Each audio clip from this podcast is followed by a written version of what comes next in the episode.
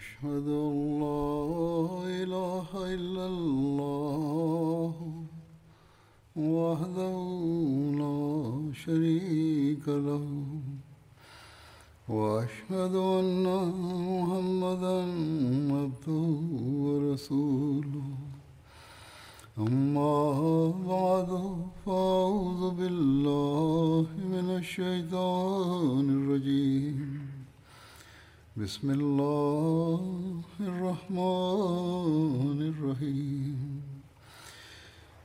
الحمد لله رب العالمين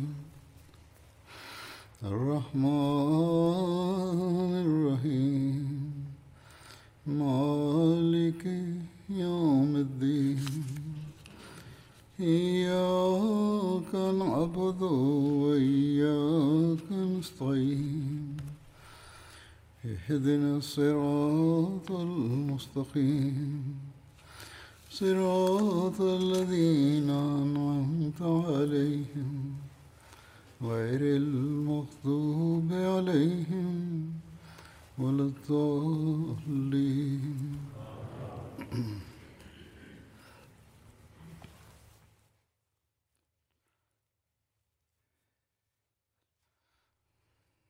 ഹസ്രത്ത് അബൂബക്കർ റളിയല്ലാഹു അൻഹുവിൻ്റെ കാലഘട്ടത്തിലുണ്ടായ യുദ്ധങ്ങളെക്കുറിച്ചുള്ള അനുസ്മരണമാണ് നടന്നുവരുന്നത്. ഇതോടനുബന്ധിച്ച് ഹിജറ 13 ഡമാസ്കസ് വിജയത്തെക്കുറിച്ച് വിശദീകരിക്കുന്നതാണ്. ഇത് ഹസ്രത്ത് അബൂബക്കർ സിദ്ദീഖ് റളിയല്ലാഹു അൻഹുവിൻ്റെ കാലഘട്ടത്തിലുണ്ടായ അവസാനത്തെ യുദ്ധമായിരുന്നു. ഡമാസ്കസിൻ്റെ സ്ഥാനത്തെക്കുറിച്ച് പറയുന്നു: പുരാതന ഡമാസ്കസ് സിറിയയുടെ തലസ്ഥാനവും ചരിത്രപരമായി പ്രാധാന്യമുള്ള പട്ടണവുമായിരുന്നു. പ്രാരംഭകാലത്ത് ഇത് വിഗ്രഹാരാധനയുടെ വളരെ വലിയ കേന്ദ്രമായിരുന്നു. എന്നാൽ ക്രിസ്ത്യാനികളുടെ വരവോടുകൂടി വിഗ്രഹ കേന്ദ്രങ്ങൾ ചർച്ചുകളായി മാറ്റപ്പെട്ടു. ഇത് വളരെ സുപ്രധാനമായ കച്ചവട കേന്ദ്രം കൂടിയായിരുന്നു. ഇവിടെ അറബികളും നിവസിച്ചിരുന്നു. മുസ്ലിങ്ങളുടെ കച്ചവട സംഘങ്ങൾ ഇവിടെ വന്നുപോയിക്കൊണ്ടിരുന്നു. അതുകൊണ്ട് തന്നെ അവർക്ക് ഈ സ്ഥലത്തെക്കുറിച്ച് അറിവുമുണ്ടായിരുന്നു. ദിമിഷ്ക് കോട്ട പോലെ വലയം ചെയ്യപ്പെട്ട ഒരു പട്ടണമായിരുന്നു. സംരക്ഷണവും സുരക്ഷിതത്വവും കാരണം അതിന് ഒരു പ്രത്യേക സ്ഥാനമാണുണ്ടായിരുന്നത്. ഇതിൻ്റെ 4 അതിരുകളും വലിയ വലിയ പാറകൾ കൊണ്ട് ഉണ്ടാക്കിയതായിരുന്നു. അതിൻ്റെ ഉയരം 6 മീറ്ററോളം ഉണ്ടായിരുന്നു. അതിൽ വളരെ സുശക്തമായ വാതിലുകളും ഉണ്ടാക്കിയിരുന്നു. ഈ മതിലുകളുടെ വീതി 3 മീറ്റർ ആയിരുന്നു. അതിൻ്റെ വാതിലുകൾ ശക്തമായി കൊട്ടിയടയ്ക്കപ്പെട്ടിരുന്നു. ചുവരുകൾക്ക് 4 പാടും ആഴത്തിലുള്ള കിടങ്ങുകളും ഉണ്ടായിരുന്നു. അതിന് 3 മീറ്റർ വീതിയുമുണ്ടായിരുന്നു. ഈ കിടങ്ങുകൾ നദിയിലെ വെള്ളം കൊണ്ട് എല്ലാ സമയവും നിറച്ചു വച്ചിരുന്നു. ഇക്കാരണങ്ങളാൽ ഡമാസ്കസ് വളരെ സുശക്തവും സുഭദ്രവുമായിരുന്നു. അതിലാർക്കും കയറുന്നത് എളുപ്പമല്ലായിരുന്നു. ഹസ്രത്ത് അബൂബക്കർ സിറിയയിലേക്ക് വിവിധ സൈന്യങ്ങളെ അയച്ചപ്പോൾ ഹസ്രത്ത് അബൂ ഉബൈദയെ ഒരു സൈന്യത്തിൻ്റെ അമീറാക്കി നിശ്ചയിച്ചുകൊണ്ട് അദ്ദേഹത്തോട് ഹിംസിലെത്താൻ ആജ്ഞാപിച്ചു. ഹിംസ് ഡമാസ്കസിന് സമീപം സിറിയയുടെ സുപ്രസിദ്ധമായ വളരെ വലിയ പൗരാണിക പട്ടണമായിരുന്നു. ഹസ്രത്ത് അബൂബക്കറിൻ്റെ നിർദ്ദേശത്തെ തുടർന്ന് ഹസ്രത്ത് ഖാലിദ് ബിൻ വലീദ് ഡമാസ്കസിലെത്തി മറ്റ് മുസ്ലിം സൈന്യങ്ങളോടൊപ്പം അതിനെ വലയം ചെയ്തു. ഡമസ്കസുകാർ കോട്ടമതിലുകളിൽ കയറി മുസ്ലിങ്ങളെ കല്ലെറിയുകയും അമ്പെയ്യാനും തുടങ്ങി. മുസ്ലിങ്ങളാകട്ടെ തുകൽ കൊണ്ടുള്ള പടച്ചട്ടയുമായി തങ്ങളെ പ്രതിരോധിച്ചു കൊണ്ടിരുന്നു. അവസരം കിട്ടുമ്പോൾ മുസ്ലിങ്ങളും അവർക്ക് നേരെ അമ്പെയ്യുമായിരുന്നു. ഇങ്ങനെ 20 ദിവസം കടന്നുപോയി. പക്ഷേ ഒരു ഫലവും ഉരുത്തിരിഞ്ഞിട്ടുണ്ടായിരുന്നില്ല. ഡമസ്കസുകാർ കോട്ടയ്ക്കുള്ളിൽ ഉപരോധത്തിലായിരുന്നതിനാൽ വളരെ പ്രയാസപ്പെട്ടാണ് കഴിഞ്ഞിരുന്നത്. കോട്ടയ്ക്കുള്ളിൽ സാധന സാമഗ്രികൾ തീർന്നുകൊണ്ടിരിക്കുകയായിരുന്നു. മാത്രമല്ല ഡമസ്കസുകാരുടെ വയലുകൾ കോട്ടയ്ക്ക് പുറത്തുമായിരുന്നു. അതുകൊണ്ട് അവരുടെ കൃഷിപ്പണികളിൽ വലിയ നഷ്ടമുണ്ടായിക്കൊണ്ടിരുന്നു. കോട്ടയ്ക്കുള്ളിലേക്ക് ധാന്യം വരാൻ ബുദ്ധിമുട്ടായിരുന്നു. സാധനങ്ങളുടെ കൈമാറ്റവും കുറഞ്ഞിരുന്നു. ഉപരോധം നീണ്ടത് കാരണം അവർ കടുത്ത പ്രയാസത്തിലും ബുദ്ധിമുട്ടിലും അകപ്പെട്ടു. ഇതിനിടയിൽ, അതായത് ഡമസ്കസിൻ്റെ പ്രതിരോധത്തിന് 20 ദിവസം കഴിഞ്ഞപ്പോൾ, ഹിർക്കൽ ചക്രവർത്തി അജ്നാദൈൻ എന്ന സ്ഥലത്ത് റോമക്കാരുടെ ഒരു വലിയ സൈന്യത്തെ സ്വരുക്കൂട്ടുന്നുണ്ടെന്ന് മുസ്ലിങ്ങൾക്ക് അറിയാൻ ഇടയായി. ഈ വാർത്ത കേട്ടതും ഹസ്രത്ത് ഖാലിദ് കിഴക്ക് ഭാഗത്തുള്ള കവാടത്തിലൂടെ പുറപ്പെട്ട് ജാബിയ കവാടത്തിൽ ഹസ്രത്ത് അബൂ ഉബൈദയുടെ അടുക്കലെത്തി. സ്ഥിതിഗതികളെക്കുറിച്ച് അറിയിച്ചുകൊണ്ട് തൻ്റെ അഭിപ്രായം അദ്ദേഹം ഇങ്ങനെ പറഞ്ഞു: നമ്മൾ ഡമസ്കസിൻ്റെ ഉപരോധം ഉപേക്ഷിച്ച് അജ്നാദൈനിൽ റോമൻ സൈന്യത്തെ പരാജയപ്പെടുത്തണം. അള്ളാഹു നമുക്ക് വിജയം നൽകുകയാണെങ്കിൽ പിന്നെ ഇവിടെ തിരിച്ചു വരാം. അങ്ങനെ ഡമാസ്കസിൻ്റെ പ്രശ്നവും തീർക്കാം. ഹസ്രത്ത് അബൂ ഉബൈദ പറഞ്ഞു: എൻ്റെ അഭിപ്രായം ഇതിന് നേരെ വിപരീതമാണ്. കാരണം 20 ദിവസത്തോളം കോട്ടയ്ക്കുള്ളിൽ ഉപരോധത്തിലായ കാരണത്താൽ ഡമസ്കസുകാർ പ്രയാസത്തിലാണ്. നമ്മെക്കുറിച്ചുള്ള ഭയം അവരുടെ ഹൃദയത്തിൽ ആധിപത്യം പുലർത്തുന്നു. നമ്മൾ ഇവിടെ നിന്ന് പോവുകയാണെങ്കിൽ അവർക്ക് ആശ്വാസം കിട്ടും. അന്നപാനീയത്തിനുള്ള വസ്തുവകകൾ അവർ കോട്ടയ്ക്കുള്ളിൽ ധാരാളമായി സമാഹരിക്കും.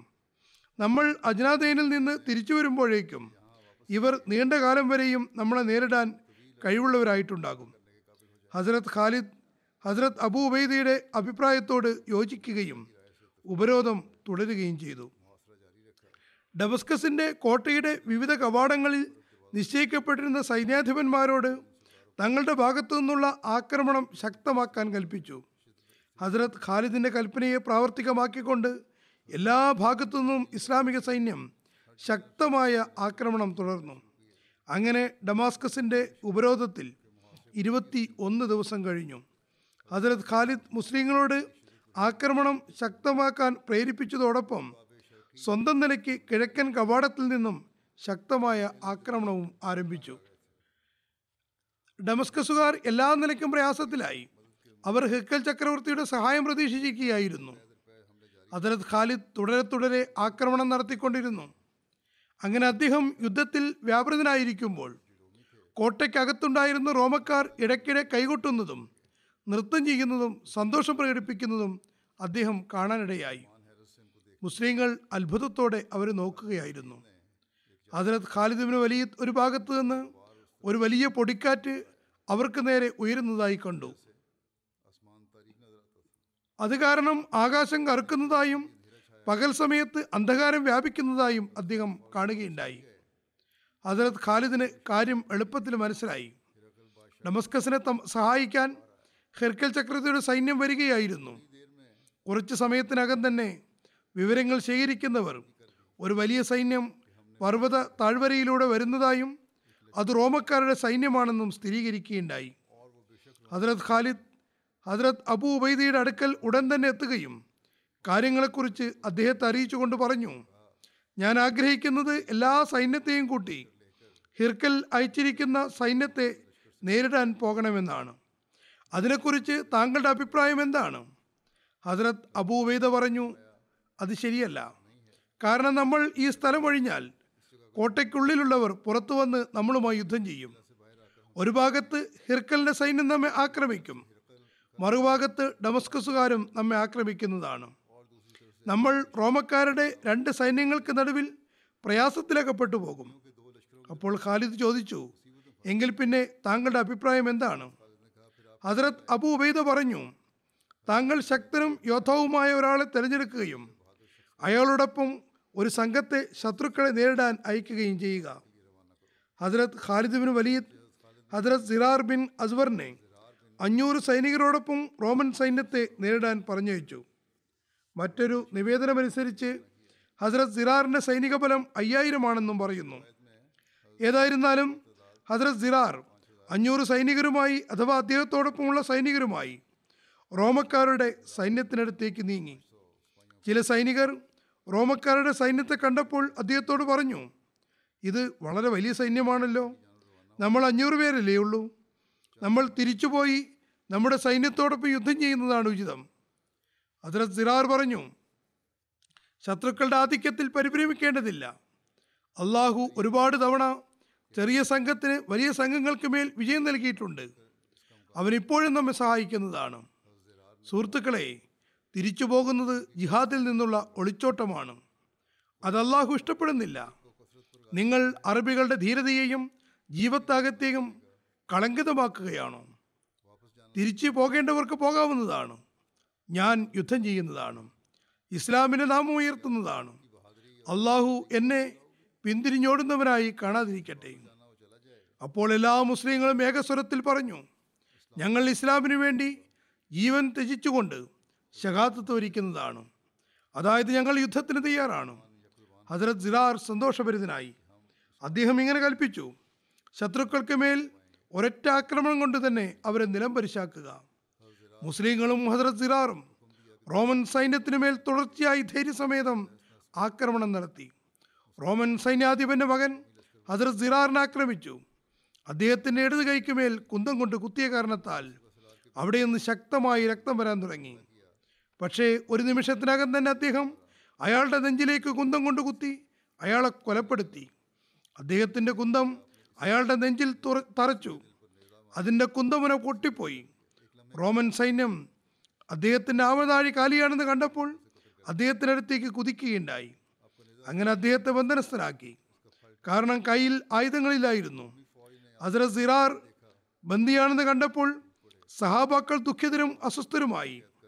അവർ പല നിലയ്ക്കും പ്രതിരോധ യുദ്ധം ചെയ്തു. പക്ഷെ അദ്ദേഹത്തെ മോചിപ്പിക്കാൻ കഴിഞ്ഞില്ല. ഹസ്രത്ത് സിറാർ ബന്ദിയാണെന്ന വിവരം ഹസ്രത്ത് ഖാലിദിന് കിട്ടിയപ്പോൾ അദ്ദേഹം ഏറെ അസ്വസ്ഥനാവുകയും കൂടെയുള്ളവരോട് റോമൻ സൈന്യത്തെക്കുറിച്ച് അറിഞ്ഞതിന് ശേഷം ഹസ്രത്ത് അബൂ ഉബൈദിയുമായി കൂടിയാലോചന നടത്തുകയും യുദ്ധത്തെക്കുറിച്ച് അഭിപ്രായം ആരായുകയും ചെയ്തു. ഹസ്രത്ത് അബൂ ഉബൈദ പറഞ്ഞു, ഡമസ്കസിൻ്റെ ഉപരോധത്തിനുള്ള ഉചിതമായ സംവിധാനം ഏർപ്പെടുത്തിയതിന് ശേഷം താങ്കൾക്ക് യുദ്ധം ചെയ്യാവുന്നതാണ്. ആ സമയത്ത് കമാൻഡർ ഹസ്രത്ത് അബൂ ഉബൈദയായിരുന്നു. ഹസ്രത്ത് ഖാലിദ് ഉപരോധത്തിനുള്ള സംവിധാനം ഏർപ്പെടുത്തിയതിന് ശേഷം തൻ്റെ സുഹൃത്തുക്കളോടൊപ്പം ശത്രുക്കളെ പിന്തുടർന്നു. അവരോട് പറഞ്ഞു, ശത്രുക്കളെ കാണുന്ന മാത്രയിൽ തന്നെ പെട്ടെന്ന് കടന്നാക്രമിക്കണം. അവർ സിറാറിനെ വധിച്ചിട്ടില്ലെങ്കിൽ ഒരുപക്ഷെ നമുക്ക് അദ്ദേഹത്തെ മോചിപ്പിക്കാൻ കഴിയുമായിരിക്കും. ഇനി അവർ സിറാറിനെ ഷഹീദാക്കിയെങ്കിൽ അള്ളാഹുവാണെ നാം അവരോട് ശക്തമായി പകരം ചോദിക്കുന്നതാണ്. അള്ളാഹു സിറാറിനെ സംബന്ധിച്ച് നമുക്ക് ദുഃഖം തരികയില്ലെന്ന് ഞാൻ പ്രതീക്ഷിക്കുന്നു. ഇതിനിടയിൽ ഹസ്രത്ത് ഖാലിദ് ഒരു ഒത്ത ചുവന്ന കുതിരയ്ക്ക് മേൽ സഞ്ചരിക്കുന്ന ഒരു കുതിര സവാരിക്കാരനെ കാണുകയുണ്ടായി. അയാളുടെ കയ്യിൽ നീളമുള്ള തിളങ്ങുന്ന കുന്തമുണ്ടായിരുന്നു. അയാളുടെ രൂപഭാവത്തിൽ നിന്ന് അയാളൊരു ബുദ്ധിമാനായ യോദ്ധാവും യുദ്ധ നിപുണനുമാണെന്ന് വ്യക്തമായിരുന്നു. പടച്ചട്ടയ്ക്ക് മുകളിൽ വസ്ത്രമണിഞ്ഞിരുന്നു. മുഴുവൻ ശരീരവും മുഖവും മറച്ചിരുന്നു. സൈന്യത്തിന് മുന്നിലുമായിരുന്നു. ഹസ്രത്ത് ഖാലിദ് ആ കുതിരപ്പടയാളി ആരാണെന്നറിയാൻ ആഗ്രഹിച്ചു.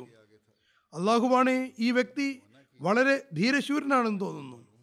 എല്ലാവരും അയാൾക്ക് പിന്നിൽ നീങ്ങുകയായിരുന്നു.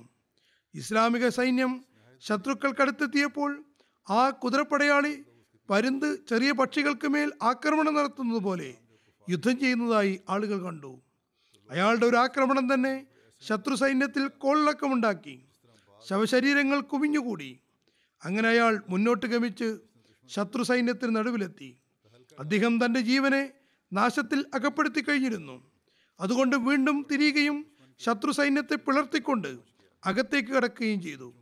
മുന്നിൽ വരുന്ന ഓരോരുത്തരെയും ചിഹ്ന ഭിന്നമാക്കി. പലരും കരുതിയത് ആ വ്യക്തി ഹസ്രത്ത് ഖാലിദ് തന്നെയായിരുന്നു എന്നാണ്. റാഫി അത്ഭുതത്തോടെ ഖാലിദിനോട് ചോദിച്ചു, ഈ വ്യക്തി ആരാണ്? ഹസ്രത്ത് ഖാലിദ് പറഞ്ഞു, എനിക്കറിയില്ല.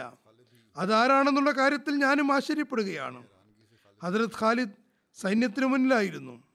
ആ കുതിര സവാരിക്കാരൻ റോമൻ സൈന്യത്തിൽ നിന്ന് പുറത്തേക്ക് വന്നു. ഒരു റോമൻ സൈനികനും അയാളെ നേരിടാൻ കെൽപ്പുണ്ടായിരുന്നില്ല. അദ്ദേഹം ഒറ്റയ്ക്ക് യുദ്ധം ചെയ്തുകൊണ്ട് റോമക്കാർക്കിടയിൽ പൊരുതുകയായിരുന്നു.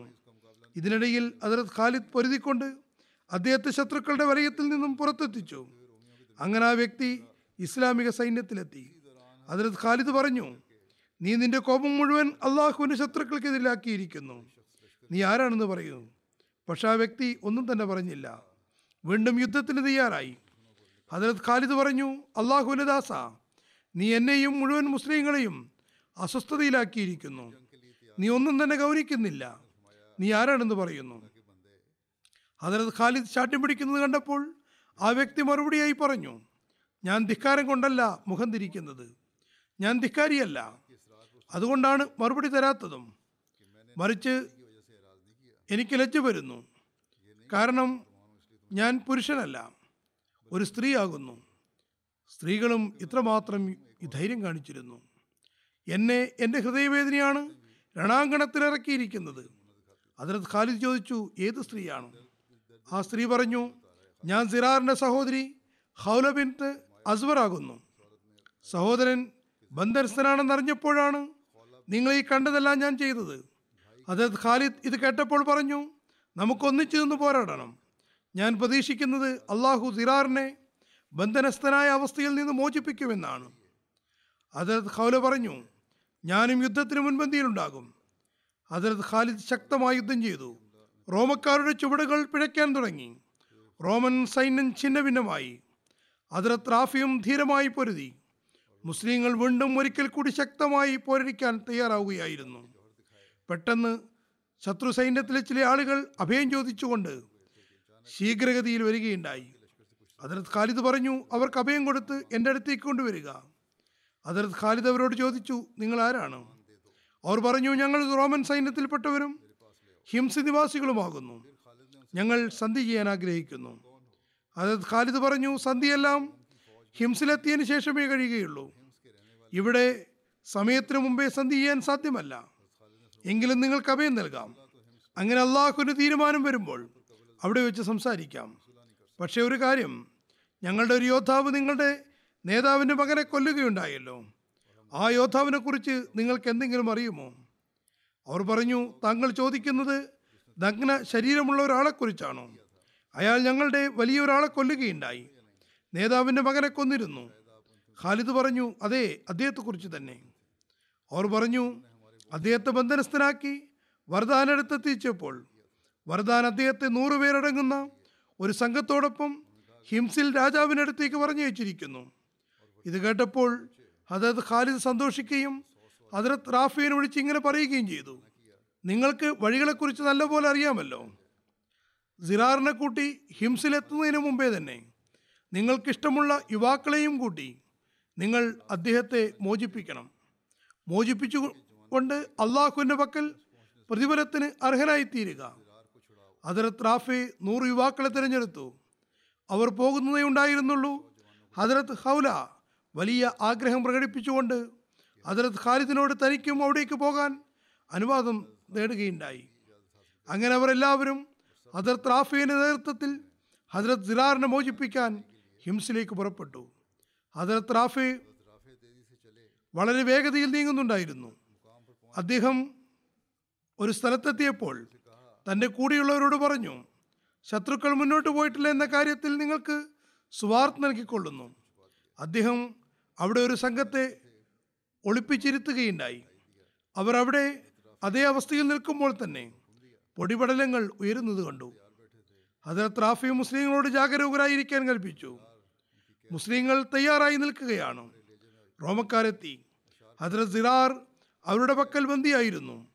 അദ്ദേഹം വേദനയൂർന്ന ശബ്ദത്തിൽ ഇങ്ങനെ ഈരടികൾ ചൊല്ലുന്നുണ്ടായിരുന്നു, സന്ദേശമെത്തിക്കുന്ന എൻ്റെ സമൂഹമേ, ഞാൻ ബന്ധനസ്ഥനാണെന്ന് ഹൗലയെ അറിയിച്ചാലും ഞാൻ ചങ്ങലയിൽ ബന്ധനസ്ഥനാണ്.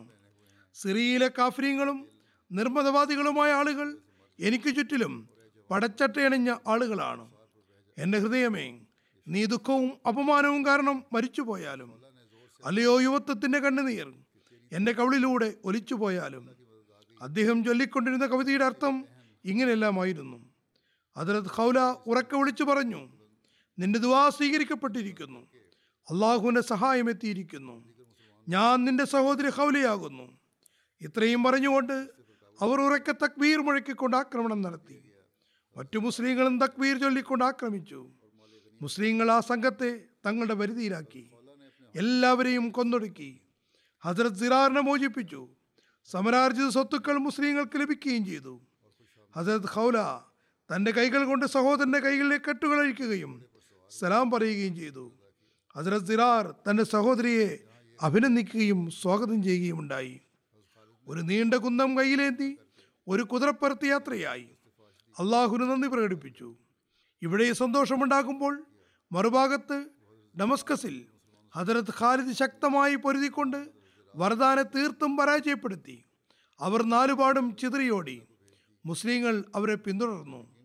അവിടെ ഹദ്റത്ത് സിറാറും മറ്റു മുസ്ലിങ്ങളും കണ്ടുമുട്ടുകയുണ്ടായി. വിജയവാർത്ത ഹദ്റത്ത് അബൂ ഉബൈദയെ അറിയിച്ചു. ഇനി ഡമസ്കസും പിടിച്ചടക്കുന്നതാണെന്ന് മുസ്ലിങ്ങൾക്ക് ഉറപ്പായി. മറുഭാഗത്ത് ഇസ്ലാമിക സൈന്യം ഡമസ്കസിൽ തമ്പടിച്ചിരിക്കുകയായിരുന്നു. കോട്ടയുടെ ഉപരോധം തുടർന്നിരുന്നു.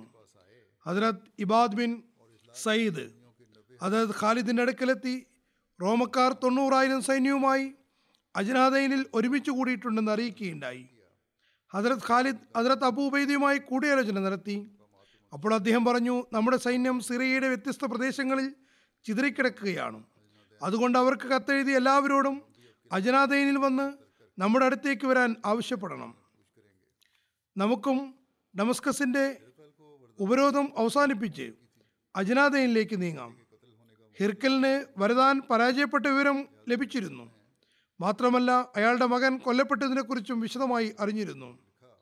അതുകൊണ്ട് ഹിർക്കൽ അയാളെ നല്ലപോലെ ശകാരിച്ചുകൊണ്ട് ഇങ്ങനെ എഴുതി: നിന്നെ അന്നത്തിനും വസ്ത്രത്തിനും വകയില്ലാത്ത അറബികൾ പരാജയപ്പെടുത്തിയെന്നും നിന്റെ മകനെ വധിച്ചു എന്നും എനിക്കറിയാൻ കഴിഞ്ഞിരിക്കുന്നു. മിശീഹ അവനുമേലും നിനക്കുമേലും കരുണ ചൊരിഞ്ഞില്ല. നിന്റെ ധൈര്യത്തെയും വാൾപ്പയറ്റിനെയും കുറിച്ച് ചർച്ചയില്ലായിരുന്നുവെങ്കിൽ ഞാൻ നിന്നെ കൊല്ലുമായിരുന്നു. ഏതായാലും കഴിഞ്ഞതെല്ലാം കഴിഞ്ഞു. ഞാൻ അജ്നാദൈനിലേക്ക് 90,000 സൈന്യത്തെ അയക്കുന്നു. അതിൻ്റെ സൈന്യാധിപനായി നിന്നെ തന്നെ നിയമിക്കുകയും ചെയ്യുന്നു. ഹസ്രത്ത് ഖാലിദ് ഡമസ്കസിൻ്റെ ഉപരോധം അവസാനിപ്പിച്ച് സൈന്യത്തോട് അജ്നാദൈനിലേക്ക് പോകാൻ കൽപ്പിച്ചു. കൽപ്പന കിട്ടിയ ഉടൻ തന്നെ മുസ്ലിങ്ങൾ തമ്പുകൾ പിഴുതെടുത്ത് ബാക്കി സമ്പത്തും സാമഗ്രികളും ഒട്ടകപ്പുറത്ത് വയ്ക്കാൻ തുടങ്ങി. സമ്പത്തും സാമഗ്രികളുമുള്ള ഒട്ടകങ്ങളെ സ്ത്രീകൾക്കും കുട്ടികൾക്കുമൊപ്പം സൈന്യത്തിൻ്റെ പിന്നിലാണ് വെച്ചത്. മറ്റുള്ളവരെ സൈന്യത്തിൻ്റെ മുന്നിലേക്ക് അയച്ചു. ഹസ്രത്ത് ഖാലിദ് ബിൻ വലീദ് പറഞ്ഞു, എൻ്റെ അഭിപ്രായത്തിൽ ഞാൻ സ്ത്രീകൾക്കും കുട്ടികൾക്കുമൊപ്പം സൈന്യത്തിന് പിന്നിൽ നിൽക്കുന്നതാണ് നല്ലത്. ഹസ്രത്ത് അബൂ ഉബൈദയോട് പറഞ്ഞു, താങ്കൾ സൈന്യത്തിന് മുന്നിൽ പോയാലും. ഹസ്രത്ത് അബൂ ഉബൈദ പറഞ്ഞു, ഒരുപക്ഷേ വരദാൻ തൻ്റെ സൈന്യത്തോടൊപ്പം ഡമസ്കസിലേക്ക് പോയിട്ടുണ്ടാകാം. അയാളെ നേരിടേണ്ടിയും വന്നേക്കാം. താങ്കൾ സൈന്യത്തിൻ്റെ മുന്നിൽ നിൽക്കുകയാണെങ്കിൽ അവരെ തടയാനും നേരിടാനും കഴിയുന്നതാണ്. അതുകൊണ്ട് താങ്കൾ മുന്നിൽ പോവുക, ഞാൻ പിന്നിൽ നിൽക്കാം. ഹസ്രത്ത് ഖാലിദ് പറഞ്ഞു, താങ്കളുടെ അഭിപ്രായം ശരിയാണ്. ഞാൻ താങ്കളുടെ അഭിപ്രായത്തിനെതിരിൽ പ്രവർത്തിക്കുന്നതല്ല. മുസ്ലിം സൈന്യം ഡമസ്കസിൻ്റെ ഉപരോധം ഉപേക്ഷിച്ച് പോകുന്നത് കണ്ടപ്പോൾ ഡമസ്കസ് നിഫാസികൾ സന്തോഷം കൊണ്ട് തുള്ളിച്ചാടാനും കൈയടിച്ച് സന്തോഷം പ്രകടിപ്പിക്കാനും തുടങ്ങി. ഇസ്ലാമിക സൈന്യം പുറപ്പെട്ടതിനെക്കുറിച്ച് ഡമസ്കസുകാർ വ്യത്യസ്ത അഭിപ്രായങ്ങൾ പ്രകടിപ്പിച്ചു തുടങ്ങി. ചിലർ പറഞ്ഞു, അജ്നാദൈനിൽ നമ്മുടെ വലിയ സൈന്യം തമ്പടിക്കുന്നു എന്ന വാർത്ത കേട്ടപ്പോൾ മുസ്ലിങ്ങൾ സിറിയയിൽ തങ്ങളുടെ സൈന്യത്തിനടുത്തേക്ക് പോയതാണ്. മറ്റു ചിലർ പറഞ്ഞു, ഉപരോധം ചെയ്തുകൊണ്ട് അസ്വസ്ഥരായ കാരണത്താൽ മറ്റേതെങ്കിലും സ്ഥലത്ത് യുദ്ധം ചെയ്യാൻ പോയതായിരിക്കും. വേറെ ചിലർ പറഞ്ഞു, അവർ ഹിജാസിലേക്ക് തിരിച്ച് ഓടിപ്പോയിരിക്കുകയാണ്. ഡമസ്കസുകാർ ബോലസ് എന്നു പേരുള്ള ഒരാളുടെ അടുക്കലാണ് ഒരുമിച്ച് കൂടിയിരുന്നത്. അയാൾക്ക് അതിനു മുമ്പ് ഒരു യുദ്ധത്തിലും സഹാബാക്കളുടെ മുന്നിൽ പെടേണ്ടി വന്നിട്ടില്ല. ഇയാൾ ഹിർക്കലിൻ്റെ ഏറെ വിശ്വസ്തനും നല്ല അമ്പെയ്ത്തുകാരനുമായിരുന്നു. ഡമസ്കസുകാർ അയാൾ അമീറാക്കി എല്ലാ നിലക്കും പ്രലോഭിപ്പിച്ചുകൊണ്ട് യുദ്ധത്തിന് പ്രേരിപ്പിച്ചു. എത്രത്തോളം എന്നാൽ അവർ യുദ്ധമൈതാനത്ത് നിന്ന് ഓടിപ്പോകുന്നതല്ല എന്ന് ശപഥം ചെയ്യുകയും ആരെങ്കിലും യുദ്ധമുഖത്ത് നിന്ന് അയാളെ ഒറ്റയ്ക്കാക്കി പോവുകയാണെങ്കിൽ അയാളുടെ കൈകൊണ്ട് തന്നെ അത്തരം ആളെ വധിക്കാമെന്നുള്ള അധികാരവും കൊടുത്തു. ഈ ശപഥവും ഉടമ്പടിയും പൂർത്തിയായപ്പോൾ ബോലസ് വീട്ടിൽ വന്ന് പടച്ചട്ടണികയായിരുന്നു. അപ്പോൾ ഭാര്യ ചോദിച്ചു, എങ്ങോട്ടാണ് പോകുന്നത്? ബോലസ് പറഞ്ഞു, ഡമസ്കസുകാർ എന്നെ നേതാവാക്കിയിരിക്കുന്നു. ഞാൻ അറബികളുമായി പൊരുതാൻ പോവുകയാണ്. ഭാര്യ പറഞ്ഞു, അതൊന്നും വേണ്ട, വീട്ടിൽ തന്നെ ഇരിക്കൂ. അറബികളുമായി പൊരുതാൻ നിങ്ങൾക്ക് ശേഷിയില്ല. അവരോട് അനാവശ്യമായി യുദ്ധത്തിന് പോകേണ്ട. ഞാൻ ഇന്നൊരു സ്വപ്നം കണ്ടിരുന്നു. നിങ്ങളുടെ കയ്യിൽ വില്ലുണ്ട്. നിങ്ങൾ ശൂന്യാകാശത്ത് പക്ഷികളെ വേട്ടയാടുന്നു. ചില പക്ഷികൾ പരിക്കേറ്റ് വീഴുന്നുവെങ്കിലും അവ വീണ്ടും പറന്നുയരുന്നു. ഞാൻ അത്ഭുതപ്പെടുകയായിരുന്നു. അതിനിടയിൽ സ്വപ്നത്തിൽ തന്നെ കാണുന്നു, പെട്ടെന്ന് ഒരു കഴുകൻ വരുന്നു. ഒന്നല്ല, അനേകം കഴുകന്മാർ. അവ നിങ്ങൾക്കും നിങ്ങളുടെ സുഹൃത്തുക്കൾക്ക് മേൽ ഒന്നിച്ചിറങ്ങുകയും നിങ്ങളെ നാമാവശേഷമാക്കുകയും ചെയ്യുന്നു. ബോലസ് ചോദിച്ചു, നീ എന്നെയും ഈ സ്വപ്നത്തിൽ കണ്ടിരുന്നു? അവൾ പറഞ്ഞു, അതെ, കഴുകൻ ശക്തിയായി നിങ്ങളെ കൊത്തുന്നു. നിങ്ങൾ മോഹാലസ്യപ്പെട്ട് വീഴുകയും ചെയ്യുന്നു. ബോലസ് ഇതൊക്കെ കേട്ടപ്പോൾ ഭാര്യയുടെ മുഖത്തേക്ക് അടിച്ചു. എന്നിട്ട് പറഞ്ഞു, നിന്റെ ഹൃദയത്തിൽ അറബികളോടുള്ള ഭയം കുടികൊള്ളുന്നു. സ്വപ്നത്തിൽ പോലും നിനക്ക് പേടിയാണുള്ളത്. പേടിക്കാനൊന്നുമില്ല. ഞാൻ അവരുടെ നേതാവിനെ നിന്റെ സേവകനും അയാളുടെ കൂട്ടുകാരെ നിന്റെ ആടുകളെയും പന്നികളെയും മേയ്ക്കുന്നവരുമാക്കുന്നതാണ്. ബോലസ് വളരെ ശീഘ്രഗതിയിൽ 6000 സവാരികളെയും 10000 കാലാൾപ്പടയുമായി മുസ്ലിങ്ങളെ നേരിടാൻ പുറപ്പെട്ടു. മുസ്ലിം സൈന്യത്തിൻ്റെ സ്ത്രീകളെയും കുട്ടികളെയും സമ്പത്തിനെയും മൃഗങ്ങളെയും അബൂ ഉബൈദയുടെ 1000 വരുന്ന സൈന്യത്തെയും അയാൾ പിന്തുടർന്നു. മുസ്ലിങ്ങളും പോരാടാൻ തയ്യാറായി. പെട്ടെന്ന് തന്നെ ശത്രുക്കൾ എത്തിപ്പെട്ടു. ബോലസ് ഏറ്റവും മുന്നിലായിരുന്നു. അയാൾ പൊടുന്നനെ 6000 സൈന്യവുമായി അബൂ ഉബൈദയെ ആക്രമിച്ചു. ബോലസിന്റെ സഹോദരൻ ബോത്തുറസ് കാലാൾപ്പടയുമായ സ്ത്രീകൾക്ക് നേരെ തിരിഞ്ഞു. കുറച്ച് സ്ത്രീകളെ ബന്ദികളാക്കി ഡമസ്കസിലേക്ക് തിരിച്ചു. ഒരു സ്ഥലത്തെത്തിയപ്പോൾ തൻ്റെ സഹോദരന് വേണ്ടിയുള്ള ഏർപ്പാടുകൾ ചെയ്യാൻ വേണ്ടിയിരുന്നു. ഹസ്രത്ത് അബൂ ഉബൈദ ഈ പെട്ടെന്നുള്ള അസ്വസ്ഥത കണ്ടപ്പോൾ പറഞ്ഞു, ഞാൻ പിന്നിൽ നിൽക്കാം എന്ന ഖാലിദിൻ്റെ അഭിപ്രായം ശരിയായിരുന്നു.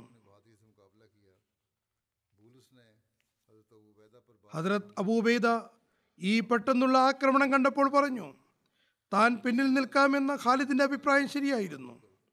ഒരു ഭാഗത്ത് സ്ത്രീകളും കുട്ടികളും മലമുറയിടുന്നു, മറുഭാഗത്ത് 1000 മുസ്ലിം പടയാളികൾ ശക്തമായി പോരടിക്കുന്നു. ബോലസ് കൂടെ കൂടെ ഹസ്രത്ത് അബൂ ഉബൈദയെ ആക്രമിച്ചുകൊണ്ടിരുന്നു. അദ്ദേഹവും ശക്തമായി യുദ്ധം ചെയ്തു. ഹസ്രത്ത് സഹൽ ശീഘ്രഗതിയിൽ പായുന്ന ഒരു കുതിരപ്പുറത്തേറി ഹസ്രത്ത് ഖാലിദിൻ്റെ അടുത്തെത്തി എല്ലാ കാര്യങ്ങളും കേൾപ്പിച്ചു. ഹസ്രത്ത് ഖാലിദ് ഇന്നാലില്ല എന്ന് പറഞ്ഞു. അദ്ദേഹം ഹസ്രത്ത് റാഫിനെയും അബ്ദുറഹ്മാൻ ബിൻ ഔഫിനെയും 1000 വീതം സൈന്യങ്ങളുമായി കുട്ടികളെയും സ്ത്രീകളെയും സംരക്ഷിക്കാൻ പറഞ്ഞയച്ചു. അതിനുശേഷം ഹസ്രത്ത് സിറാറിനെ 1000 പടയാളികളുമായി വിടുകയും സ്വയം ഒരു സൈന്യവുമായി ശത്രുക്കളിലേക്ക് തിരിക്കുകയും ചെയ്തു. അവിടെ ഹസ്രത്ത് അബൂ ഉബൈദ ബോലസുമായി യുദ്ധത്തിൽ വ്യാപൃതനായിരുന്നു. അപ്പോഴേക്കും വ്യത്യസ്ത സ്ഥലങ്ങളിൽ നിന്ന് വന്നുകൊണ്ടിരുന്ന സൈന്യങ്ങൾ അവിടെ എത്തി. അവർ ശക്തമായി ആക്രമിച്ചു. എത്രത്തോളം എന്നാൽ ഡമസ്കസിൽ നിന്ന് വന്ന് യുദ്ധം ചെയ്യുന്ന റോമക്കാർക്ക് തങ്ങളുടെ ദയനീയ പരാജയം ഉറപ്പായി. ഹസ്രത്ത് സിറാർ തീനാളം പോലെ ബോലസിനടുത്തേക്ക് കുതിച്ചു. അയാൾ അദ്ദേഹത്തെ കണ്ടപ്പോൾ ഭയന്ന് വിറച്ചു. ബോലസ് കുതിരയിൽ നിന്നിറങ്ങി ഓടാൻ തുടങ്ങി. ഹസ്രത്ത് സിറാറും അയാളെ പിന്തുടർന്നു ജീവനോടെ പിടികൂടി ബന്ദിയാക്കി. ആ യുദ്ധത്തിൽ ശത്രുക്കളുടെ 6000 ആളുകളിൽ ഏറെക്കുറെ 100 പേർ മാത്രമേ രക്ഷപ്പെടുകയുണ്ടായുള്ളൂ. ഹസ്രത്ത് സിറാർ അസ്വസ്ഥനായിരുന്നു, കാരണം ഹസ്രത്ത് ഖൗലയും ബന്ദിയാക്കപ്പെട്ടിരുന്നു. ഹസ്രത്ത് ഖാലിദ് പറഞ്ഞു, ഭയപ്പെടേണ്ടതില്ല, നമ്മൾ അവരുടെ കാര്യപ്പെട്ട ഒരാളെ പിടികൂടിയിട്ടുണ്ട്.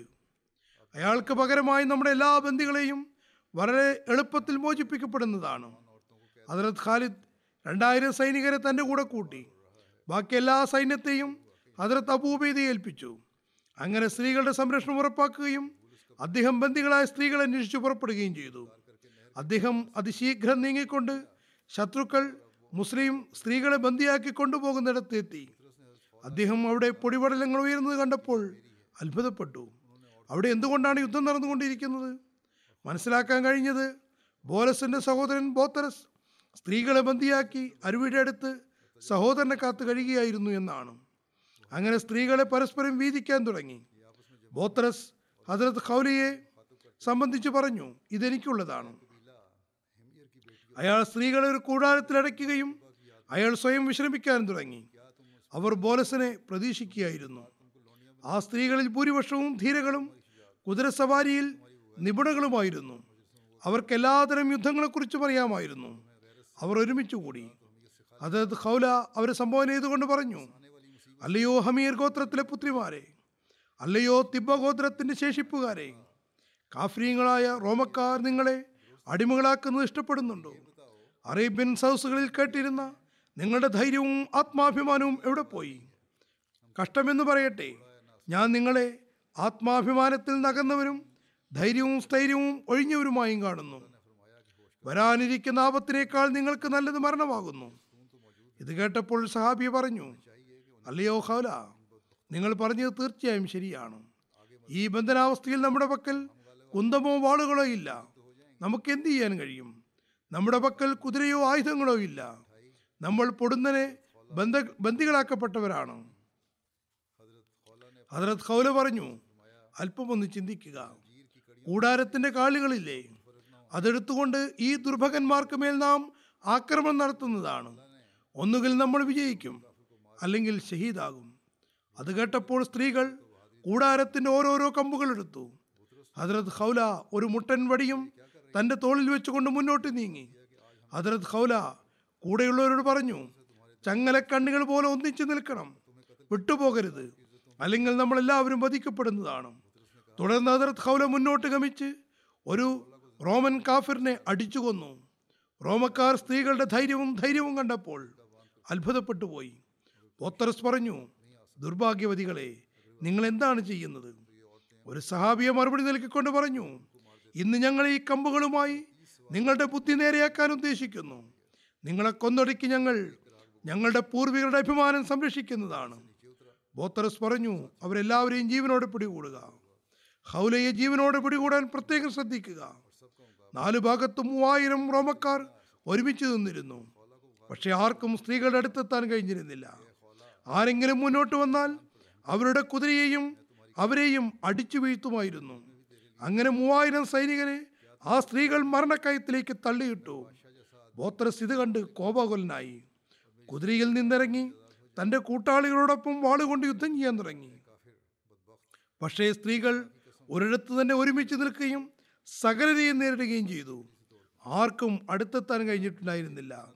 ബോത്രസ് ഹദ്രത്ത് ഖൗലയെ സംബോധന കൊണ്ട് പറഞ്ഞു, അല്ലയോ ഖൗല, നീ നിന്റെ ജീവനോട് കരുണ കാണിക്കൂ. ഞാൻ നിന്നെ വിലമതിക്കുന്നു.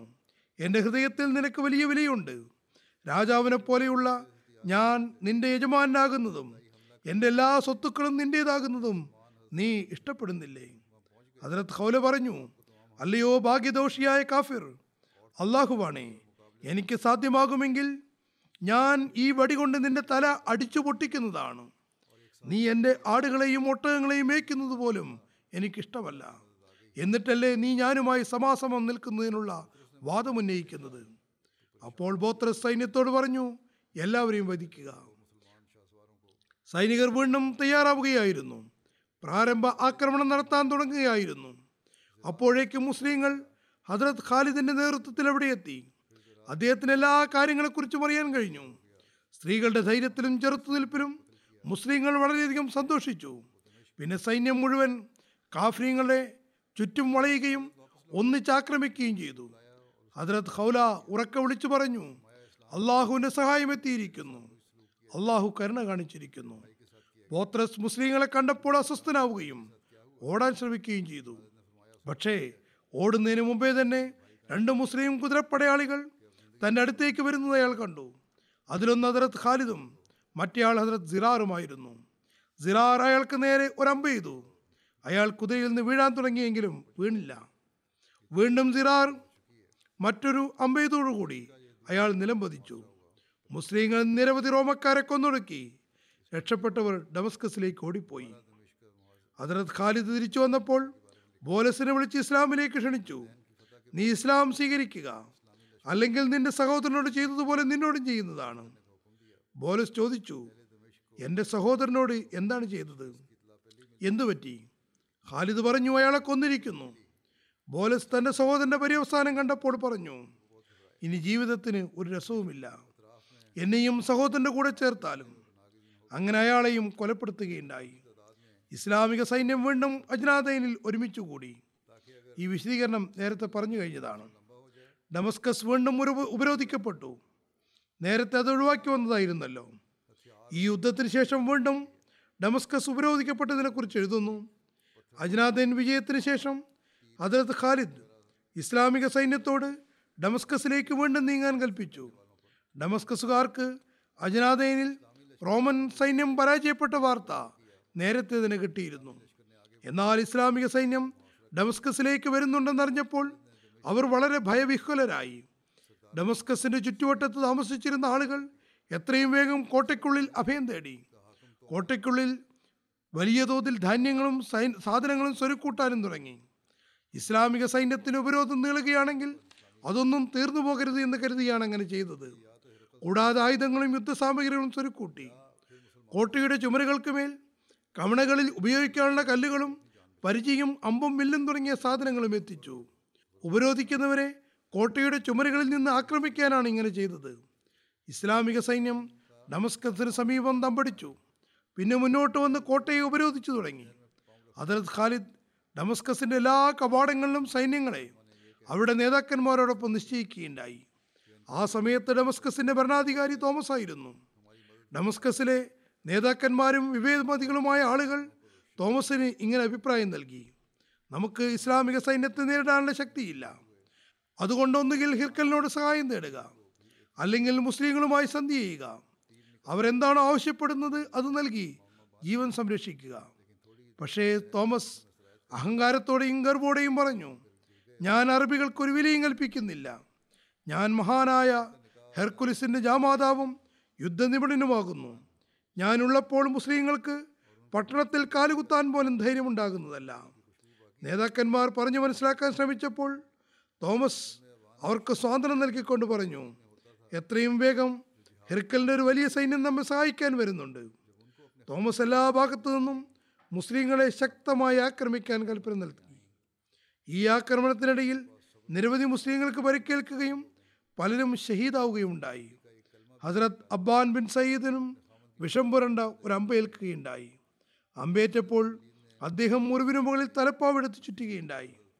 പക്ഷേ കുറച്ച് സമയത്തിനകം തന്നെ വിഷം അദ്ദേഹത്തിൻ്റെ ശരീരത്തിൽ കയറുകയും അദ്ദേഹം മോഹാലസ്യപ്പെട്ടു വീഴുകയും അല്പനേരത്തിനകം ഷഹീദാവുകയും ഉണ്ടായി. ഹസ്രത്ത് അബ്ബാൻ്റെ നിക്കാഹ് അജ്നാദേൻ യുദ്ധത്തിനിടയിൽ ഹസ്രത്ത് ഉമ്മേ അബ്ബാനുമായി നടന്നിട്ടുണ്ടായിരുന്നു. അവരുടെ കൈകളിൽ മൈലാഞ്ചിയുടെ നിറവും തലയിൽ അത്തറിൻ്റെ മണവും ബാക്കിയുണ്ടായിരുന്നു. അതായത് തികച്ചും നവദമ്പതികളായിരുന്നു. ഹസ്രത്ത് ഉമ്മേ അബ്ബാൻ അറേബ്യയിലെ ജിഹാദുകളിൽ മുൻപന്തിയിലുണ്ടായിരുന്ന ധീരവനിതകളിലാണ് എണ്ണപ്പെട്ടിരുന്നത്. അവർക്ക് തൻ്റെ ഭർത്താവിൻ്റെ ഷഹാദത്തിനെ കുറിച്ച് അറിഞ്ഞപ്പോൾ അവർ തപ്പിത്തടഞ്ഞ് ഓടിക്കത്തിച്ച് അവിടേക്കെത്തി തൻ്റെ ഭർത്താവിൻ്റെ മൃതദേഹത്തിന് അരികിൽ ക്ഷമയും സ്ഥൈര്യവും കൈക്കൊണ്ടു നിന്നു. നാവിൽ നിന്ന് അന്നുകേടിൻ്റെ ഒരു വാക്ക് പോലും വന്നില്ല. ഭർത്താവിൻ്റെ വേർപാടിൽ അവർ ഏതാനും ഈരടികൾ ചൊല്ലുകയുണ്ടായി. ഹദരത്ത് ഖാലിദിന് വലിയ ജനാസ നമസ്കരിപ്പിച്ചു. കബറടക്കത്തിന് ശേഷം ഹദരത്ത് ഉമ്മേ അബ്ബാൻ ഉറച്ച ദൃഢനിശ്ചയത്തോടു കൂടി തൻ്റെ കൂടാരത്തിലെത്തി. ആ സമയത്ത് തോമസ് കവാടത്തിൽ ശക്തമായ യുദ്ധം നടക്കുകയായിരുന്നു. ഹദരത്ത് ഉമ്മേ അബ്ബാൻ മുസ്ലിങ്ങളോടൊപ്പം ശക്തമായി പൊരുതാനുണ്ടായിരുന്നു. തൻ്റെ അമ്പുമായി നിരവധി റോമക്കാർക്ക് പരിക്കേൽപ്പിക്കുകയും പലരെയും മരണക്കയത്തിലേക്ക് തള്ളിയിടുകയും ചെയ്തു. അവസാന യുദ്ധത്തിനിടയിൽ സന്ദർഭം കിട്ടിയപ്പോൾ തോമസിൻ്റെ സംരക്ഷകൻ ഉന്നം വയ്ക്കുകയുണ്ടായി. അയാളുടെ കയ്യിൽ ഒരു വലിയ കുരിശുണ്ടായിരുന്നു. അത് സ്വർണം കൊണ്ടുണ്ടാക്കിയതായിരുന്നു. അതിൽ വിലപിടിപ്പുള്ള മുത്തുകൾ പതിച്ചിരുന്നു. ഈ വലിയ കുരിശ് പിടിച്ചിട്ടുണ്ടായിരുന്ന ആൾ റോമക്കാരെ യുദ്ധത്തിന് പ്രേരിപ്പിച്ചുകൊണ്ടിരുന്നു. കുരിശിനെ മുൻനിർത്തി വിജയത്തിന് വേണ്ടി പ്രാർത്ഥിക്കുന്നു. ഹദരത്ത് ഉമ്മേ അബ്ബാൻ്റെ ശരം അയാൾക്ക് മേൽ പതിച്ചതും അയാളുടെ കയ്യിൽ നിന്ന് കുരിശ് താഴെ വീണു. അത് മുസ്ലിങ്ങളുടെ അധീനതയിലായി. തോമസ് കുരിശ് മുസ്ലിങ്ങളുടെ അധീനതയിലായത് കണ്ടപ്പോൾ അതിനെ തിരിച്ചുപിടിക്കാൻ തൻ്റെ കൂട്ടാളികളോടൊപ്പം താഴേക്കിറങ്ങി വന്നു. വാതിൽ തുറന്ന് മുസ്ലിങ്ങളോട് യുദ്ധം ചെയ്യാൻ തുടങ്ങി. ആ സമയത്ത് കോട്ടയ്ക്ക് മുകളിൽ നിന്ന് റോമക്കാരെ ശക്തമായ ആക്രമണം തുടങ്ങി. ഇതിനിടയിൽ ഹദരത്ത് ഉമ്മേ അബ്ബാൻ തക്കം നോക്കി തോമസിൻ്റെ കണ്ണിലേക്ക് അമ്പെയ്തു. അയാളുടെ കണ്ണ് എന്നേക്കുമായി നഷ്ടപ്പെട്ടു. അപ്പോൾ തോമസ് തൻ്റെ സുഹൃത്തുക്കളോടൊപ്പം പിന്നിലേക്ക് നീങ്ങാൻ നിർബന്ധിതനായി. അയാൾ കോട്ടയ്ക്കുള്ളിൽ പ്രവേശിച്ച് വാതിലടച്ചു. തോമസിൻ്റെ അവസ്ഥ കണ്ടപ്പോൾ ഡമസ്കസ്കാർ അയാളോട് പറഞ്ഞു: ഇതുകൊണ്ടാണ് അറബികളെ നേരിടാൻ നമുക്ക് സാധ്യമല്ലെന്ന് ഞങ്ങൾ നേരത്തെ തന്നെ പറഞ്ഞത്. ആയതിനാൽ അറബികളുമായി സന്ധിയിലാകാൻ ഏതെങ്കിലും വഴി തേടേണ്ടതാണ്. അതുകൂടി കേട്ടപ്പോൾ തോമസിൽ കൂടുതൽ ക്രൂദ്ധനായി. തൻ്റെ കൂട്ടുകാരോട് പറഞ്ഞു: എൻ്റെ ഒരു കണ്ണിന് പകരം ഞാൻ അവരുടെ 1000 കണ്ണുകൾ പൊട്ടിക്കുന്നതാണ്. ഡമസ്കസ്കാർ ഹിംസിൽ നിന്ന് 20,000 സൈനികർ വരുമെന്ന പ്രതീക്ഷയിലായിരുന്നു. പക്ഷേ മുസ്ലിം സൈന്യം ഒരു സംഘത്തെ ഡമസ്കസിൻ്റെ വഴിയിൽ നിർത്തിയിട്ടുണ്ടായിരുന്നു. അങ്ങനെ അവരെ ഹിംസിലെത്തുന്നതിന് മുമ്പേ തടയുകയായിരുന്നു ലക്ഷ്യം. മുസ്ലിങ്ങൾ ഡമസ്കസിനെ ശക്തമായി ഉപരോധിക്കുകയായിരുന്നു. ഇതിൽ യുദ്ധങ്ങളും അമ്പെയ്ത്തും കവണപ്രയോഗവും കൊണ്ട് ശത്രുക്കളെ നല്ലപോലെ അസ്വസ്ഥരാക്കുകയും ചെയ്തിട്ടുണ്ടായിരുന്നു. തങ്ങൾക്ക് സഹായം ലഭിക്കുകയില്ലെന്ന് ഡമസ്കസുകാർക്ക് ഉറപ്പായി. അവർക്കുള്ളിൽ നിസ്സഹായതയും ഭീരുത്വവും ഉണ്ടായി തുടങ്ങി. അവർ കൂടുതൽ ചെറുത്തുനിൽപ്പ് ഉപേക്ഷിപ്പിച്ചു. മുസ്ലിങ്ങളുടെ ഹൃദയത്തിലാകട്ടെ അവരെ കീഴടക്കാനുള്ള ആവേശം കൂടുതൽ പ്രോജ്വലമായി. ഡമസ്കസുകാർ കരുതിയത് ശക്തമായ തണുപ്പിൽ മുസ്ലിങ്ങൾ നീണ്ട ഉപരോധത്തിന് പ്രയാസങ്ങൾ സഹിക്കില്ല എന്നായിരുന്നു. എന്നാൽ മുസ്ലിങ്ങൾ സാഹചര്യങ്ങളെ ധൈര്യപൂർവ്വം നേരിട്ടുകൊണ്ട് ഡമസ്കസിന് ചുറ്റുപാടുമുണ്ടായിരുന്ന വീടുകൾ മുസ്ലിങ്ങൾ വിശ്രമത്തിനും മറ്റും ഉപയോഗിക്കാൻ തുടങ്ങി. ആഴ്ചകൾ വീതം തവണകളായി പ്രതിരോധത്തിൽ ഏർപ്പെട്ടു തുടങ്ങി.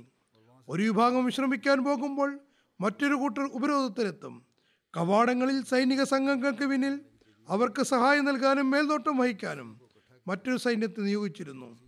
ഇങ്ങനെ നീണ്ട നീണ്ട ഉപരോധം കൊണ്ട് അവരൊതുക്കാൻ എളുപ്പമായി. പക്ഷേ മുസ്ലിങ്ങൾ അവിടം കൊണ്ട് നിർത്തിയില്ല. മറിച്ച് ശത്രുക്കളുടെ സംഘടിതമായ തടസ്സങ്ങളെ മറികടക്കാൻ യുദ്ധഭൂമിയിലെ നീക്കങ്ങളും യുദ്ധമുറകളും നടത്തിക്കൊണ്ടേയിരുന്നു.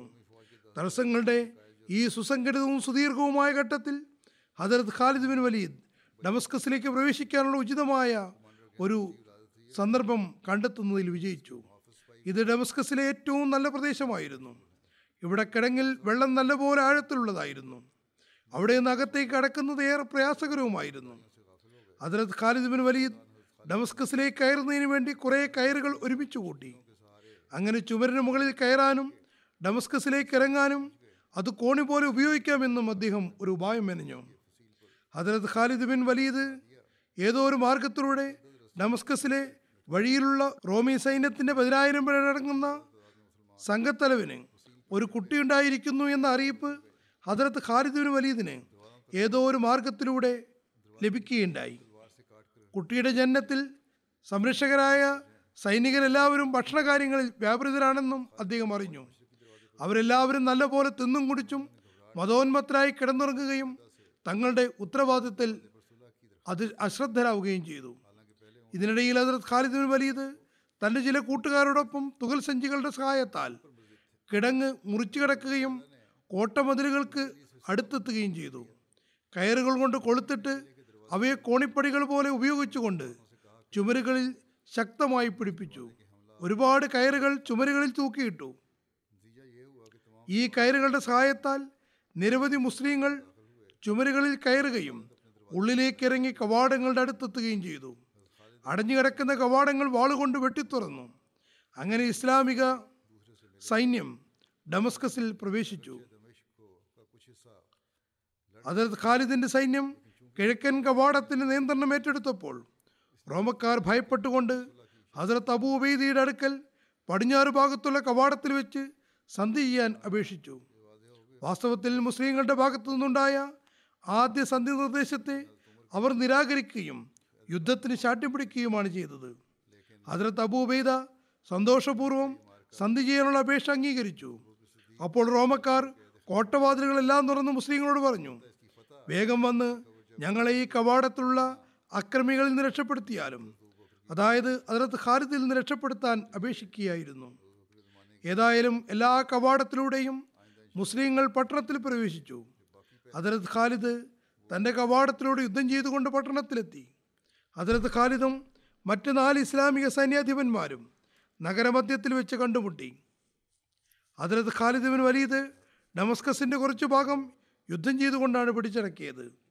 എന്നാൽ ഹദരത്ത് അബൂ ഉബൈദ സന്ധി ചെയ്യാനുള്ള ആവശ്യം അംഗീകരിച്ചതിനാൽ പിടിച്ചടക്കിയ പ്രദേശങ്ങളിലും സന്ധിയുടെ നിബന്ധനകൾ പാലിക്കുകയാണ് ഉണ്ടായത്. ഇവിടെ ഒരു കാര്യം വ്യക്തമാക്കാൻ ആഗ്രഹിക്കുന്നു. ചില ചരിത്രകാരന്മാർ ഡമസ്കസ് വിജയം ഹദരത്ത് ഉമറിൻ്റെ ഖിലാഫത്ത് കാലത്താണെന്ന് പറഞ്ഞിട്ടുണ്ട്. എന്നാൽ ഡമസ്കസ് യുദ്ധം ഹദരത്ത് അബൂബക്കറിൻ്റെ ഖിലാഫത്ത് കാലത്ത് ആരംഭിച്ചിട്ടുണ്ടായിരുന്നു.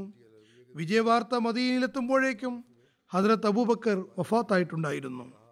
ഇത് ഹദരത്ത് അബൂബക്കറിൻ്റെ കാലത്തുണ്ടായ ഏറ്റവും അവസാനത്തെ യുദ്ധമായിരുന്നു.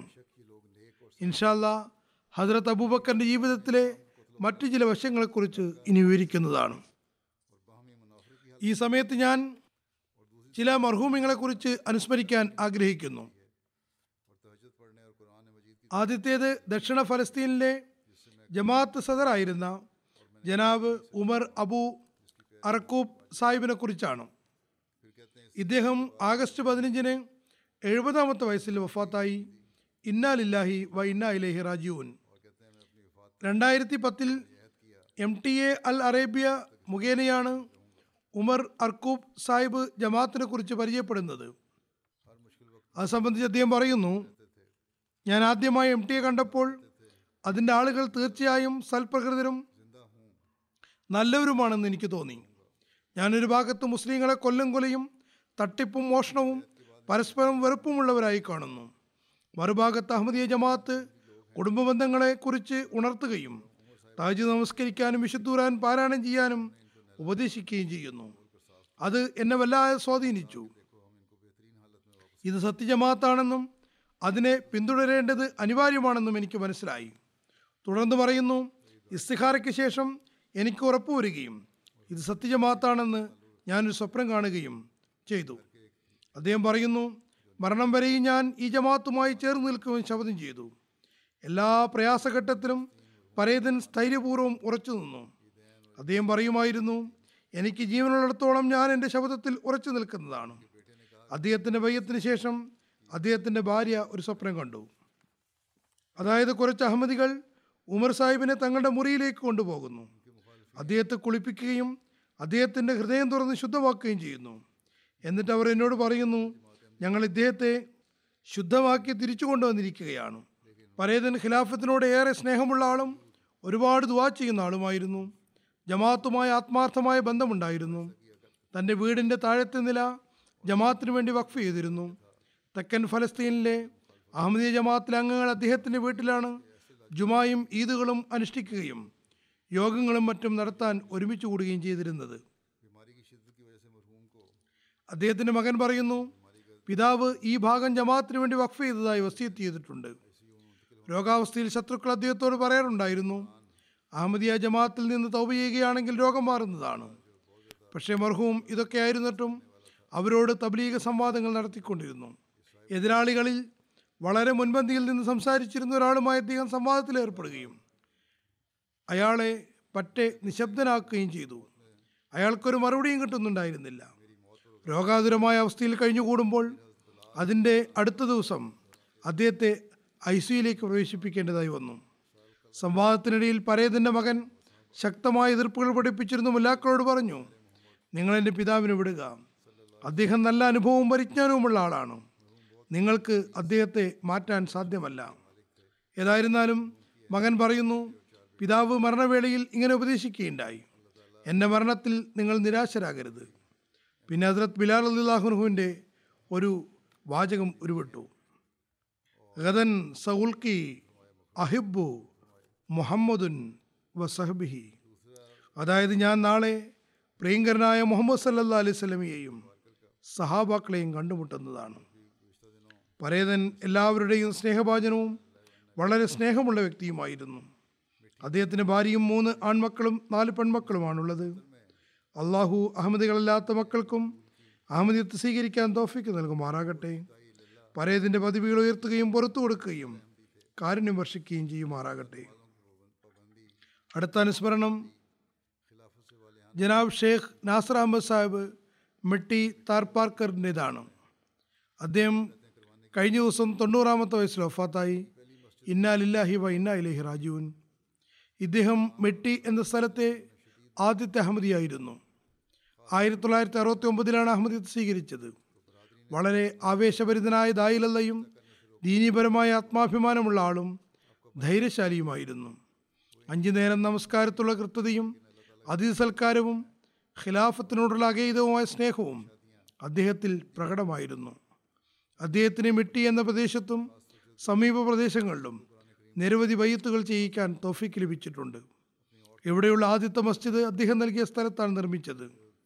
കുടുംബത്തിൽ നിന്നും സഹോദരങ്ങളിൽ നിന്നും അദ്ദേഹത്തിന് ശക്തമായ എതിർപ്പും സമ്മർദ്ദവും ഉണ്ടായിരുന്നു.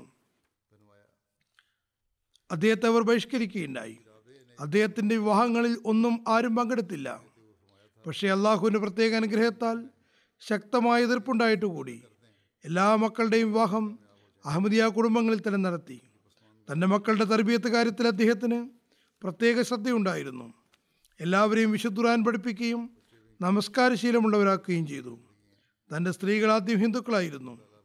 അവരുടെ വസ്ത്രരീതി മാറ്റുകയും എല്ലാവരെയും ബുർക്ക ധരിപ്പിക്കുകയും ചെയ്തു. അതായത്, ഖലീഫത്തുൽ മസീഹ് റാബി ഒരിക്കൽ അദ്ദേഹത്തെ ശ്ലാഘിച്ചുകൊണ്ട് പറഞ്ഞു, എല്ലാ കേന്ദ്രത്തിലും ഒരു നാസർ ലഭിക്കുകയാണെങ്കിൽ തീർച്ചയായും നാം വിജയിക്കുന്നതാണ്. അദ്ദേഹത്തിൻ്റെ സംതൃപ്ത കുടുംബത്തിൽ 2 ആൺമക്കളും 4 പെൺമക്കളുമുണ്ട്. ആൺമക്കൾ ദീനീ സേവനത്തിൽ വ്യാപൃതരും ജീവിതം വഖഫ് ചെയ്തവരുമാണ്. അള്ളാഹു പരേതൻ്റെ പദവികൾ ഉയർത്തുമാറാകട്ടെ. അടുത്ത അനുസ്മരണം ജനാബ് മലിക് സുൽത്താൻ അഹമ്മദ് സാഹിബിൻ്റേതാണ്. വഖഫ് ജദീദിൻ്റെ മൂല്യമായിരുന്നു. അദ്ദേഹം കഴിഞ്ഞ ദിവസം 84-ാമത്തെ വയസ്സിൽ വഫാത്തായി. ഇന്നാ ലില്ലാഹി വ ഇന്നാ ഇലൈഹി റാജിഊൻ. 1938-ൽ ജംഗ് ജില്ലയിലെ പക്ക നിസ്വാന എന്ന സ്ഥലത്താണ് ജനിച്ചത്. ജന്മന അഹമ്മദിയായിരുന്നു. അദ്ദേഹത്തിൻ്റെ കുടുംബത്തിൽ ഷെഹസാദ എന്നറിയപ്പെട്ടിരുന്ന അദ്ദേഹത്തിൻ്റെ പിതാവ് സജ്ജാദ് സാഹിബ് മുഖേനയാണ് അഹമ്മദിയത്തെത്തിയത്. അദ്ദേഹം ഹദരത്ത് മുസ്ലിം അള്ളാഹുവിൻ്റെ കാലത്ത് ഖാദിയാനിൽ എത്തി ബയ്യത്ത് ചെയ്യുകയായിരുന്നു. പരേതൻ മിഡിൽ വരെ പഠിച്ചതിന് ശേഷം 1960-ൽ വഖഫ് ചെയ്തതിന് കീഴിൽ സേവനം ചെയ്യാൻ അപേക്ഷ നൽകി. അദ്ദേഹത്തിൻ്റെ വഖഫ് സ്വീകരിക്കപ്പെട്ടു. അന്ന് ഹദരത്ത് ഖലീഫത്തുൽ മസീഹ് റാബി റഹ്മത്തുള്ളാഹി തആല ആയിരുന്നു വഖഫ് ചെയ്തതിൻ്റെ ഇൻചാർജ്. അദ്ദേഹത്തിൻ്റെ കീഴിൽ ശിക്ഷണം നേടി. അതിനുശേഷം 1960-ൽ മൗലവിയായി നിയോഗിക്കപ്പെട്ടു. തർപ്പാർക്കാർ എന്ന സ്ഥലത്താണ് അയച്ചത്. അദ്ദേഹം നല്ലപോലെ സേവനം ചെയ്തു. തുടർന്ന് പാകിസ്ഥാൻ്റെ പല സ്ഥലങ്ങളിലും സേവനം ചെയ്തിട്ടുണ്ട്. 38 വർഷത്തിലധികം സേവനനിരതരായിരുന്നു. തൻ്റെ ഉത്തരവാദിത്തങ്ങൾ സന്തോഷപൂർവ്വം ചെയ്തുകൊണ്ടിരുന്നു. തബ്ലീഗിൽ വലിയ ആവേശമായിരുന്നു. ഈ കാരണം കൊണ്ട് തന്നെ 1968-ൽ അദ്ദേഹത്തിന് നേരെ വധശ്രമവും ഉണ്ടായി. സത്യസന്ധത, സഹവർത്തിത്വം, അതിഥി സൽക്കാരം, സുസ്മേരവദനമായ പെരുമാറ്റം എന്നിവ അദ്ദേഹത്തിൻ്റെ അടിസ്ഥാന ഗുണങ്ങളായിരുന്നു. താജ്വീദ് അനുഷ്ഠിക്കുന്ന ആളും നമസ്കാരങ്ങളിൽ കൃത്യനിഷ്ഠയുള്ള ആളുമാവും നിരന്തരം ദുആ ചെയ്യുന്ന ആളുമായിരുന്നു. മരണം വരെയും ഖിലാഫത്തുമായി ആത്മാർത്ഥമായ ബന്ധം തുടരുകയും തൻ്റെ മക്കളെ അതിനെ പ്രേരിപ്പിച്ചുകൊണ്ടിരിക്കുകയും ചെയ്തു. സന്തപ്ത കുടുംബത്തിൽ ഭാര്യയെ കൂടാതെ 2 പെൺമക്കളും 3 ആൺമക്കളുമുണ്ട്. അള്ളാഹു അദ്ദേഹത്തോട് പൊറുമയോടെയും കരുണയോടെയും വർത്തിക്കട്ടെ, പദവികൾ ഉയർത്തുകയും ചെയ്യുമാറാകട്ടെ. അടുത്ത അനുസ്മരണം മഹബൂബ് അഹമ്മദ് രാജകി സാഹിബിനെ കുറിച്ചാണ്. അദ്ദേഹം മണ്ഡി ബഹാബുദ്ദീനിലെ സഅദുല്ലാപൂർ നിവാസിയാണ്. ഇദ്ദേഹവും കഴിഞ്ഞ ദിവസം 86-ാമത്തെ വയസ്സിലാണ് വഫാത്തായത്. ഇന്നാ ലില്ലാഹി ഇന്നാ ഇലൈഹി റാജിഊൻ. മൂസിയായിരുന്നു. സന്തപ്ത കുടുംബത്തിൽ 2 ആൺമക്കളും 3 പെൺമക്കളുമുണ്ട്. ഒരു മകൻ ജർമ്മനിയിലാണ്, മറ്റുള്ളവർ ലാഹോറിലാണുള്ളത്. പരേതൻ ഹദരത്ത് മസീഹ് മൗഊദ് ഇസ്ലാമിലെ സഹാബി ഹദരത്ത് ഗുലാം അലി രാജികി സാഹിബിൻ്റെ മകനും ഹദരത്ത് മൗലവി ഗുലാം റസൂൽ സാഹിബ് രാജികിയുടെ സഹോദരപുത്രനും ഹദരത്ത് മൗലവി ഗൗസ് മുഹമ്മദ് സാഹിബിൻ്റെ ദൗഹിത്രനുമാണ്. അദ്ദേഹത്തിൻ്റെ മകൻ മബ്രൂർ സാഹിബ് പറയുന്നു, പിതാവിന് 37 വർഷം സഅദുല്ലാപൂർ ജമാഅത്തിന് സദറായി സേവനം ചെയ്യാൻ തൗഫീക്ക് ലഭിച്ചിട്ടുണ്ട്. നല്ലപോലെ ദുആ ചെയ്യുന്ന ആളും നബി സല്ലല്ലാഹു അലൈഹി വസല്ലമിൻ്റെയും ഹദരത്ത് മസീഹ് മൗഊദ് ഇസ്ലാമിൻ്റെയും സംശുദ്ധനായ പ്രേമിയും ഖിലാഫത്തിനെ വളരെയധികം സ്നേഹിക്കുന്ന ആളും നിർഭയനും ധീരനുമായ ജമാഅത്തി സേവകനുമായിരുന്നു. 3 തവണ അദ്ദേഹത്തിന് ദൈവമാർഗത്തിൽ കൽത്തുറുങ്കിൽ കഴിയേണ്ടി വന്നിട്ടുണ്ട്. 5 നേര നമസ്കാരങ്ങൾ കൃത്യനിഷ്ഠയുള്ളതോടൊപ്പം തന്നെ കൃത്യമായി നീണ്ട തഹജ്ജുദ് നമസ്കാരം അനുഷ്ഠിക്കുന്ന ആളുമായിരുന്നു. നിരവധി തവണ അള്ളാഹു അദ്ദേഹത്തിൻ്റെ ദുആകൾ സത്വരം സ്വീകരിക്കുകയും ചെയ്തിട്ടുണ്ട്. ജാഗ്രതാ ദർശനങ്ങളുള്ള വ്യക്തിയുമായിരുന്നു. തടവിൽ കഴിയുന്ന സമയത്തും സൽസ്വപ്നങ്ങൾ കണ്ടിട്ടുണ്ട്. അതായത് ഇന്ന ദിവസം മോചിപ്പിക്കപ്പെടും, ഇന്ന സമയത്ത് ഇന്ന സംഭവം ഉണ്ടാകുമെന്നെല്ലാം. അതെല്ലാം അങ്ങനെ തന്നെ സംഭവിക്കുകയും ചെയ്തു. അധികവും ദുആ ചെയ്യുന്നതിലും സലാത്ത് ചൊല്ലുന്നതിലും മുഴുകിയിരുന്നു. ഒരിക്കൽ ഒരു വ്യക്തി എഴുതുകയുണ്ടായി. ഒരു ദിവസം അദ്ദേഹം വജ്ര നമസ്കാരത്തിന് വന്നപ്പോൾ അദ്ദേഹത്തിൻ്റെ കയ്യിൽ തൊട്ട് നോക്കി. അപ്പോൾ ശക്തമായ പനിയുണ്ടായിരുന്നു. എന്നിട്ടും പള്ളിയിൽ ജമാഅത്തായി നമസ്കരിക്കാൻ വരികയുണ്ടായി. എംടിയുമായുള്ള ബന്ധവും ഖിലാഫത്തിനുള്ള സ്നേഹവും എത്രത്തോളമായിരുന്നു എന്നാൽ അദ്ദേഹത്തിന് ഉച്ചത്തിലുള്ള ശബ്ദങ്ങൾ മാത്രമേ കേൾക്കാൻ കഴിഞ്ഞിരുന്നുള്ളൂ. മനസ്സിലായില്ലെങ്കിൽ പോലും ഖുത്ബയുടെ അവസരത്തിൽ ടിവിയുടെ മുന്നിൽ തന്നെ ഇരുന്ന് കേൾക്കാൻ ശ്രമിക്കുമായിരുന്നു. അദ്ദേഹത്തിൻ്റെ മരണത്തിന് ശേഷം ചുറ്റുവട്ടത്തുമുള്ള ഗ്രാമങ്ങളിലെ നിരവധി അനഹമതികൾ വന്നിരുന്നു, മറിച്ച് നേരത്തെയും വന്നിരുന്നു. അദ്ദേഹത്തിൽ വലിയ വിശ്വാസമായിരുന്നു. ദുആ ചെയ്യിപ്പിക്കുമായിരുന്നു. വഫാത്തിന് ശേഷം അനുശോചിക്കാൻ വന്നവരായിരുന്നു. ദുആ ചെയ്യിപ്പിച്ചിട്ടുണ്ടായിരുന്ന ആളുകൾ പറയുമായിരുന്നു, ഇദ്ദേഹം അഹമ്മദിയല്ലായിരുന്നുവെങ്കിൽ ഇദ്ദേഹത്തിന് 100 കണക്കിന് അല്ലെങ്കിൽ 1000 കണക്കിന് ശിഷ്യന്മാരുണ്ടാകുമായിരുന്നു. അദ്ദേഹത്തിൻ്റെ ദുആ സ്വീകാര്യതയെക്കുറിച്ച് അനവധികളും സംഭവങ്ങളും ഉദാഹരണങ്ങളും വിവരിച്ചിട്ടുണ്ട്. അള്ളാഹു അദ്ദേഹത്തിന് പുറത്തു കൊടുക്കുകയും കരുണ ചൊരിയുകയും ചെയ്യുമാറാകട്ടെ, പദവികൾ ഉയർത്തുമാറാകട്ടെ. അദ്ദേഹത്തിൻ്റെ മക്കൾക്കും അദ്ദേഹത്തിൻ്റെ നന്മകൾ നിലനിർത്താൻ തൗഫീക്ക് നൽകുമാറാകട്ടെ. ഇൻഷാ അല്ലാഹ് നമസ്കാരങ്ങൾക്ക് ശേഷം ഞാൻ ഇവരുടെയെല്ലാം ജനാസ നമസ്കരിപ്പിക്കുന്നതാണ്. ये सब जो नमाज़ इंशाअल्लाह नमाज़ों के बाद इनके जमात जनाज़ा अदा की जाएगी।